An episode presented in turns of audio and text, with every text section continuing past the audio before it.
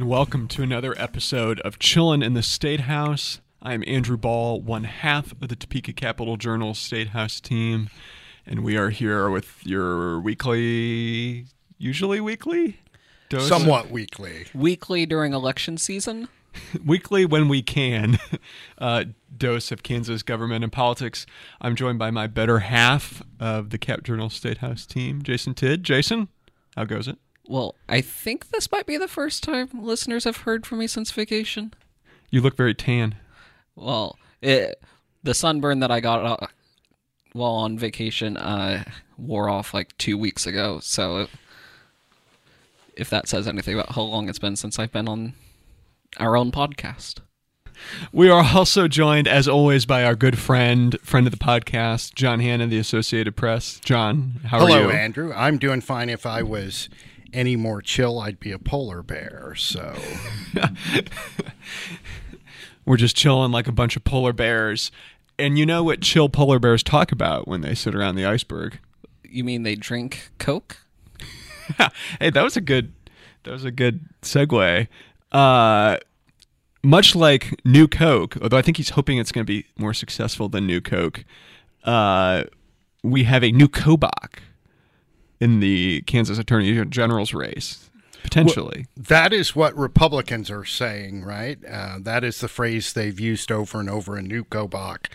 What that means generally, what that is shorthand for, is a Kobach who stays more on message, is presenting a calmer and steadier face to voters.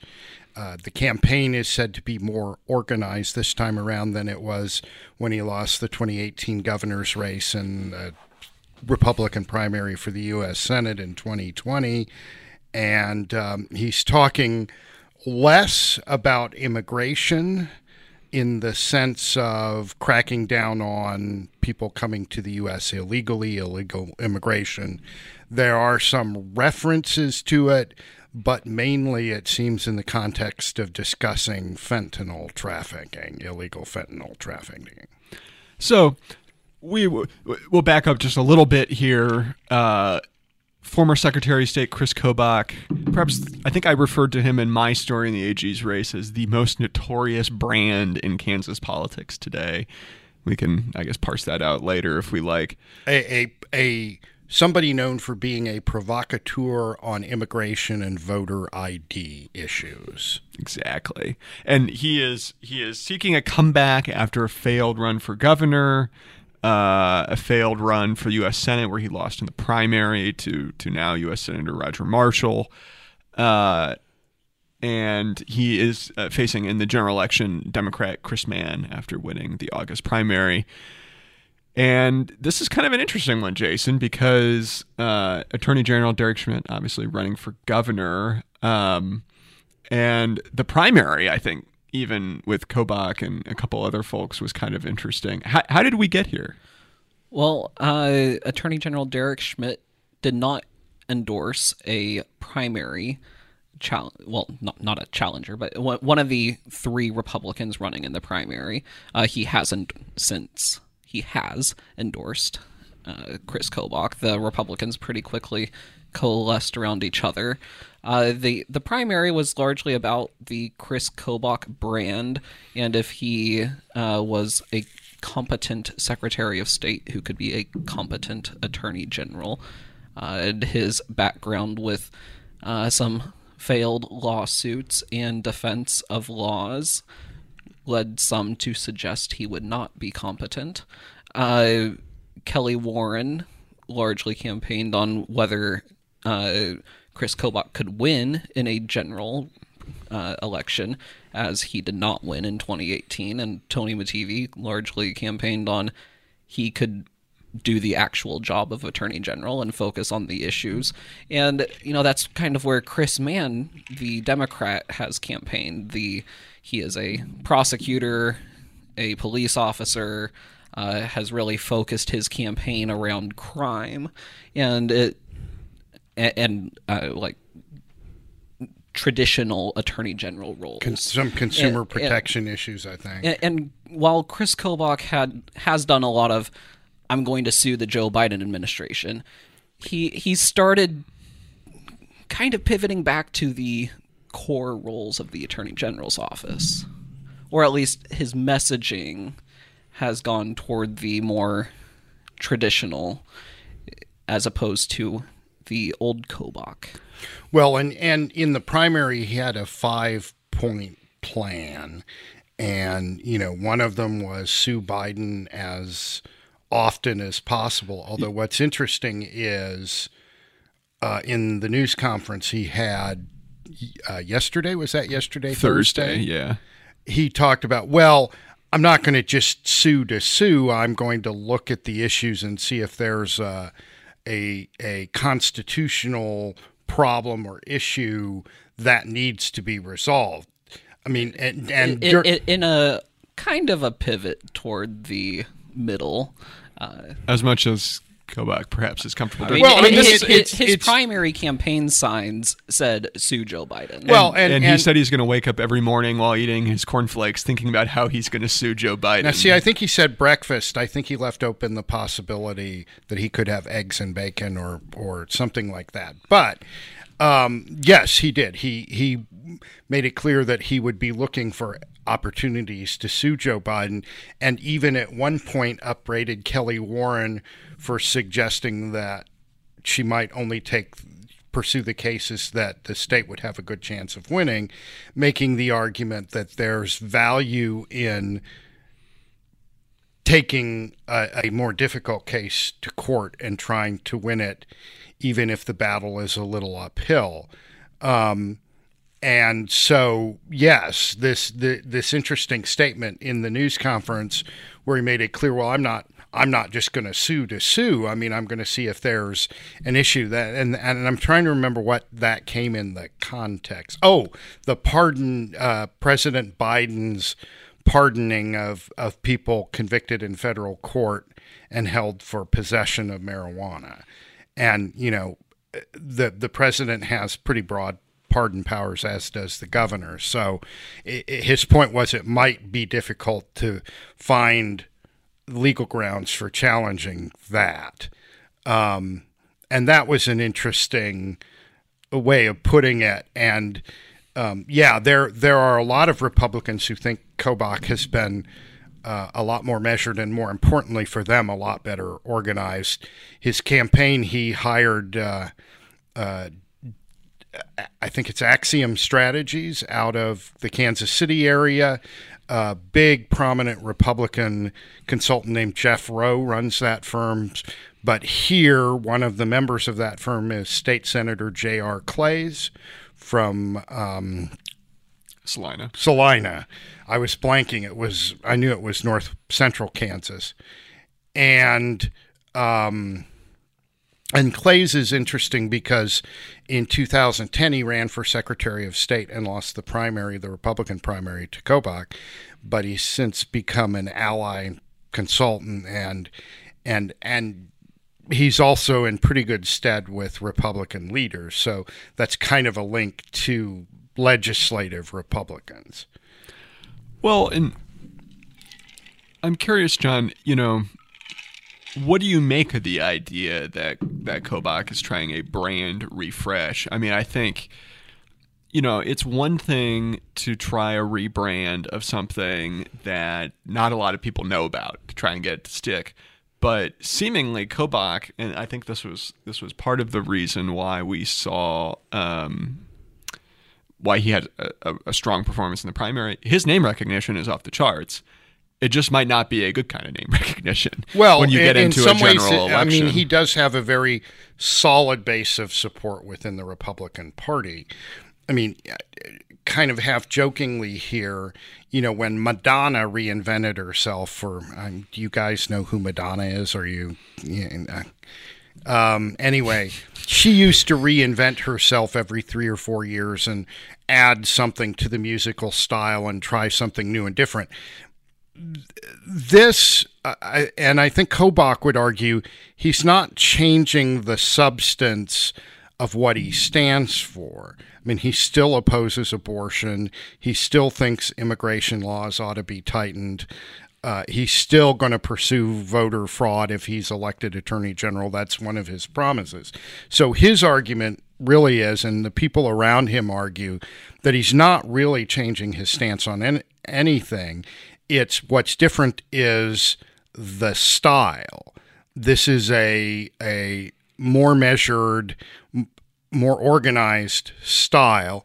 And one prominent Republican, Helen Van Etten, who's a longtime activist from Topeka, she's going to run for state chair next year. You know, she said, I have always seen this side of Kris Kobach around, and now it's just coming out. Others say he's just, I mean, Kobach himself says he's doing more delegating because he feels he has the organization that he can delegate to. And so really there's kind of this message in all of this of, and he said he's approaching this campaign much more with his lawyer's approach because the attorney general is a lawyer's, at bottom, it's a lawyer's job. And so what he's doing, what Republicans hope voters see, is somebody who will handle the job in a calm, measured, methodical, organized way. Gone are the guns on the back of the Jeep, like we saw in the parade in Shawnee in 2018. The most famous Jeep in Kansas, I think. Red, white, and blue Jeep. Yes, flag festooned. The flag festooned Jeep with, I think it had a Trump bobblehead on the hood, and I think that the then president might have signed the glove box along with Ted Nugent. Ted Nugent signed something on the Jeep somewhere, but yeah, that was, and what happened was, it's a friend of Kobach's who actually owns the Jeep, and let him use it during the campaign in 2018, and Kobach unveiled it in the summer, and as you might imagine, there was an immediate round of criticism, particularly on the left, and Mr. Kobach mocked liberals for what he called the snowflake meltdown. So he kind of left the impression that he was enjoying the kerfluffle he was causing in public. But, of course, that Jeep became the symbol of what people found, what irritated people about Mr. Kobach. He did ultimately take the replica machine gun off of it, right? Well, it was still there in October. I have pictures of it in October 2018 where it was still there. And it was I think it was still there on election night because they parked it in front of – it was definitely there on primary night in 2018. And I was at a parade he was in Baldwin City in late October, I think, and it was still there. Well, guns or no guns, Jeep or no Jeep, Jason – Chris Mann is arguing there is no new Kobach. He's the same Kobach that we have always Kobached, right? Something like that, maybe with a little more polish than I had. Pretty much. You could go into political communications. As Kobach's critics said, one version of the leopard does not change his spots or the zebra does not change his stripes. Some metaphor like that. And, they're pointing to what Kobach has said about abortion as an example of how he hasn't changed. He supported that anti-abortion amendment to the state constitution, the one that would have declared that the Constitution doesn't recognize the right to abortion, which would, of course, have allowed the legislature to ban it. He supported that. And he's saying he will... Despite the failure of that amendment at the polls, he will defend existing abortion laws and will argue that they still are constitutional under the 2019 decision of the Kansas Supreme Court declaring access to abortion a fundamental right under the state constitution. But he has also talked about changing how Supreme Court justices are selected. They're now appointed by the governor after candidates are screened by a lawyer-led commission. He's talking about electing them. His argument is that would eventually lead to a more conservative Supreme Court, which could then overturn that 2019 ruling. And, you know, his supporters say, look, he still opposes abortion. He's anti-abortion. His views are so well known that he can't backpedal. But critics say, well, former Kansas House Majority Leader Don Heinman said, well, I thought we lived in a representative democracy, and he's showing that he's willing to go against the will of the people, something like that. So, I mean, clearly his critics, Democrats, see him as a threat to abortion access, despite that vote in August. So, Kobach is best known nationally for his work on immigration or activism on immigration. And it's interesting how he has not focused quite as much this campaign on that, while fellow Republicans down up from him really have pivoted toward immigration, specifically in terms of fentanyl and securing the border. By Republicans is what they're saying about immigration is if their argument is if the Biden administration could or would secure the border, there would not be as much fentanyl coming across and it wouldn't be a problem. We're not getting the rhetoric, at least here in Kansas, of so much of we've got to keep these immigrants out of Kansas. Although that argument is, of course, still out there. It's more about we've got to secure the border so that fentanyl doesn't come across. The federal government, I think, says two cartels in Mexico are largely responsible for most of the fentanyl that gets across. And for listeners who aren't quite familiar with it, fentanyl is this synthetic opioid that basically drug traffickers use to cut into other drugs. They put it in other drugs to extend those drugs. It also gives you a more powerful high. It can be 50 times more potent than heroin, and, you know, it can be fatal even the first time you take it. And fentanyl does have medical uses. Yes. For those who have suggested fentanyl should be declared like a weapon of mass destruction, as some politicians have, fentanyl does have legitimate medical uses. And there's a lot of debate right now about how it's getting into the U.S. I mean, it is the DEA, I think, is the one saying that it's mostly Mexican cartels that are responsible. But there are all kinds of questions about, is it immigrants coming to the U.S. illegally? Is it U.S. citizens coming from Mexico to the U.S. and, you know, bring it across in cars? How is it happening? But the Washington Post had an analysis of this, and I think the way it has been portrayed to a lot of people is that an undocumented immigrant has a backpack full of fentanyl coming across an unsecured part of the border, when in reality it is more common for an American citizen to be driving a vehicle in which fentanyl is hidden through a border checkpoint. Well, and the sheriff here, Sheriff Brian Hill, was talking about during the news conference, he endorsed Kobach. He was talking about how when officers and EMTs deal with it, they have to carry antidotes because apparently it's volatile enough that if you come in contact with it, it can be dangerous. Though there's some myths, I think, surrounding that. Well, okay. That was his suggestion during the news conference.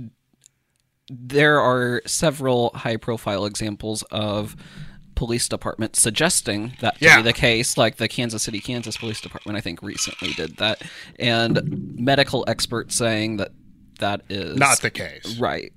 Next to impossible. Okay, well, I'm not a fentanyl expert. I know with, like, for example, if you're dealing with meth because it's cooked in something, you can have basically an environmental hazard, and you know, explosions and stuff like that. But it is true that law enforcement schools even now, I mean, I carry Narcan, which is the overdose reversal drug that can be administered if someone overdoses on any opiate, but including fentanyl. Kansas does not have a annual fentanyl report, but we do have an annual meth report, and it shows that over the past decade, the amount of meth coming into Kansas and the United States as a whole from Mexico has been increasing. So it's not like fentanyl is unique in this regard. Well, and I will say year over year, we are number 2 in the country for fastest increases on overdose deaths. I believe number 1 was Vermont, I think somewhere in the Northeast. So no doubt this is a problem. There definitely is some debate about how to address it. Kobach said at the news conference yesterday he thinks a deterrent will be an enhancement, basically, if you're a drug dealer who sells someone fentanyl that they or an associate of theirs eventually dies from during an overdose, you can be charged, basically, with murder. It varies from state to state. Or something. Yeah. Basically, the idea is you're not just charged with simple drug trafficking. There's a tougher charge, and you can go to prison for years. I do though want to talk a bit more about Kobach's opponent, Chris Mann, because he has a bit of it. He's an interesting candidate. Never run for office before, but has an interesting background, particularly juxtaposed with Kobach, which he's been relying very heavily on, right? Lawrence Police Department officer, injured during a traffic stop with a drunk driver, forced to retire, went to law school, became a prosecutor, and eventually went into private practice. Well, and there was a stint as a securities regulator in between there, and then he also served on the National Board of Mothers Against Drunk Driving for a he was doing some pro bono work for, free legal work for some folks. So he's had an interesting career. But, of course, he's not, until this race, he was basically, and for maybe even some voters yet, still a political unknown. Well, and Jason, he really has been focused on Kobach has been kind of the bulk of his messaging, basically the incompetence of Kobach that he argues in the past on some of those cases, that Kobach is a politician, whereas he is a public servant. What kind of messaging are we seeing out of the Mann camp? Well, exactly as you said, he was really focusing on that background, especially during the first several months of the campaign. And during that time, of course, Kobach, as we said, was focusing on the appeal to the base of the Republican Party. And now during the general, as it's kind of been the new Kobach, we had just a few days ago, Kobach unveiled his own public safety plan, including that enhancement on fentanyl-related crimes. And we had Chris Mann criticizing that plan. Well, was Mann criticizing the plan, or was he, if I'm recalling the statement correctly, he was suggesting that Kobach couldn't carry it off because of various legal controversies in the past. For example, the strict show your citizenship papers requirement for new voters, which the federal court struck down, I think 2021, and then the state was on the hook to pay more than $1 million in the legal fees for the people who filed the lawsuit challenging it. So that is often an example that's thrown out there because at some point the federal judge who was handling the case got irritated enough with what was going on in the courtroom that she ordered him to take some continuing education, and which he did. I didn't think he was actually getting to the substance of the proposals, just saying, okay, Kris Kobach says this, but can he do it? I mean, the interesting thing to me is that Mann is really stressing this idea that that Kobach is running for attorney general as a comeback and as a stepping stone. And what he said to me in an interview was, you know, I'm not going to use this to get attention or to, you know, go somewhere else. I'm going to focus on the office because, you know, most of Kobach's critics suspect that if he wins and becomes attorney general, somewhere down the line, there will be a run for another office, governor, U.S. Senate, something. Or role in a Republican cabinet. Well, there was some discussion of that when Trump was president, you know, and of course, Kobach was the vice chairman of President Trump's short-lived election fraud commission. So, you know, there were at some point there were talk about some position in Homeland Security and stuff like that. So it would be, if he is elected attorney general, it'd be probably that kind of speculation would come up again with the new Republican president anyway. Well, and Chris Mann had his own press conference last week. He was rolling out a number of attorneys who were endorsing him, and it was interesting. That was, I think, kind of the most at length I've talked with Mr. Mann to date. And you know, it is interesting trying to press him kind of on where what he would and wouldn't do as far as defending the state's existing abortion laws. He is being very careful in his messaging, and it will be interesting, I think, to see, you know, whether making this election a referendum on Kobach will work. Because I think, you know, I think the three of us were talking informally about this at one point, but for all of Kobach's past history, what some would argue is his past baggage, he is not as much an outlier in terms of his policy beliefs as he once was in the Republican Party on things like immigration or voter fraud, abortion. He, you know, the party has kind of drifted closer to where he is. And we've seen that, you know, with other attorneys general as well. Ken Paxton in Texas. Yes. I mean, he talked about assisting in Ken Paxton's lawsuit after the 2020 election, seeking to challenge results in some battleground states, although again, at this news conference, he said, no, that was totally about the process these states had and changed as opposed to actual fraud. But you know, when you're looking at his positions and candidates within the Republican Party, he, in terms of where he is on the issues, he's not that far from them. I mean, immigration is always a bit of a sticky wicket for Republicans because, you know, you have agricultural interests and business interests that want the federal government to solve the problem and come up with a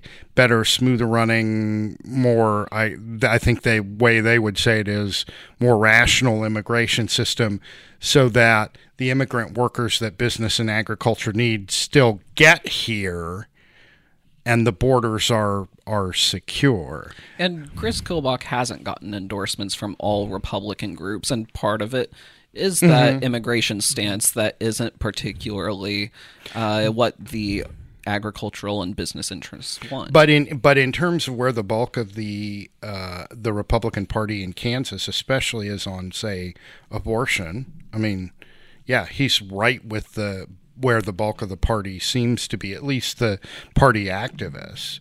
I mean, the vote in August called into question, you know, whether there's a sizable chunk of the Republican Party that still supports access to abortion. Whether they do or not, they keep electing anti-abortion legislators. So that's, you know, that's an interesting puzzle to solve in Kansas politics. But well, and in closing, we should point out the limited polling that we have on this general election matchup shows it's close. It was 41%. I think 41-39 Kobach, the Emerson College poll released 3 weeks ago now. God, it all blends together. which indicates a race inside the margin of error, so basically a toss-up, but also a race where there are a lot of undecideds. And I think, you know, talking about the quote-unquote new Kobach, potentially there are some folks sitting on the fence trying to decide if the new Kobach sticks and if they're comfortable pulling the lever for him.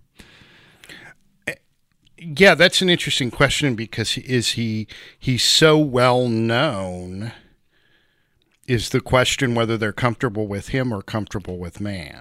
Yeah. That's I mean, that's a good you know, point. There's always an argument with somebody in politics who's very well known. You know, if everybody knows this person and they can't 3 weeks out, they haven't decided to vote for that person.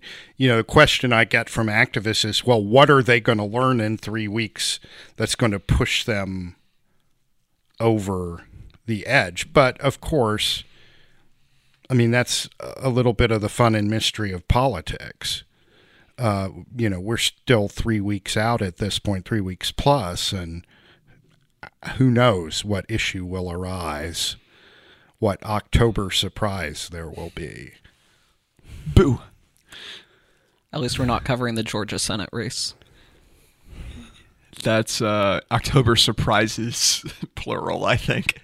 I think the Georgia Senate race is like just one rolling October surprise after another. Yeah, that's a pretty volatile race. Pretty interesting thing. My brother lives in Georgia, by the way, my youngest brother.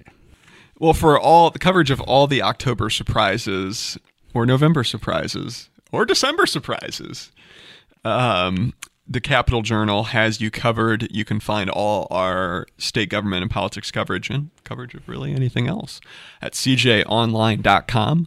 Find us on Twitter at cjonline or like us on Facebook and Instagram. And Jason, where are you on Twitter, where you'll be posting lots of vacation photos? I have not posted any vacation photos, but I am at Jason_Tidd. And I am at Andrew Bahl, B-A-H-L. John, where can they find your work? At APJD Hanna on Twitter, and then www.apnews.com/the hand movement there, Kansas. You know, you can also Google my name if you want. And that's where my work is. And if you want to listen to back episodes of this podcast, I think we have one way back when talking about Kobach when he announced his run, I want to say. So if you just can't get enough of Kobach, we have you covered. You can find Chillin' in the Statehouse. And this is like the 51st episode, right? Yeah, we what's 50? Is 50 silver, gold anniversary? Yeah, I think it's gold. Maybe because 60 is platinum, I think. Well, because we're reporters, it's going to be fake gold. Fool's gold anniversary. Fool's gold. Queen's Jubilee. Well, it's the king now. God save the king. God save Chillin' in the Statehouse, especially because we're so close to the election. You can find all our podcasts on Spotify, Apple Podcasts, Google Play, or you can go to cjonline.com, and we do our best to post new episodes as we record them. Jason? John? Jason? Andrew? John? We need to brainstorm a better way to transition out. Just play that funky music, you know. Bwomp, bwomp, bwomp, bwomp. Thank you guys. I love that music. Thank you guys for coming on and doing a musical rendition for us. And we will see you all, dear listeners, at this same place, same time next week. Have a good one.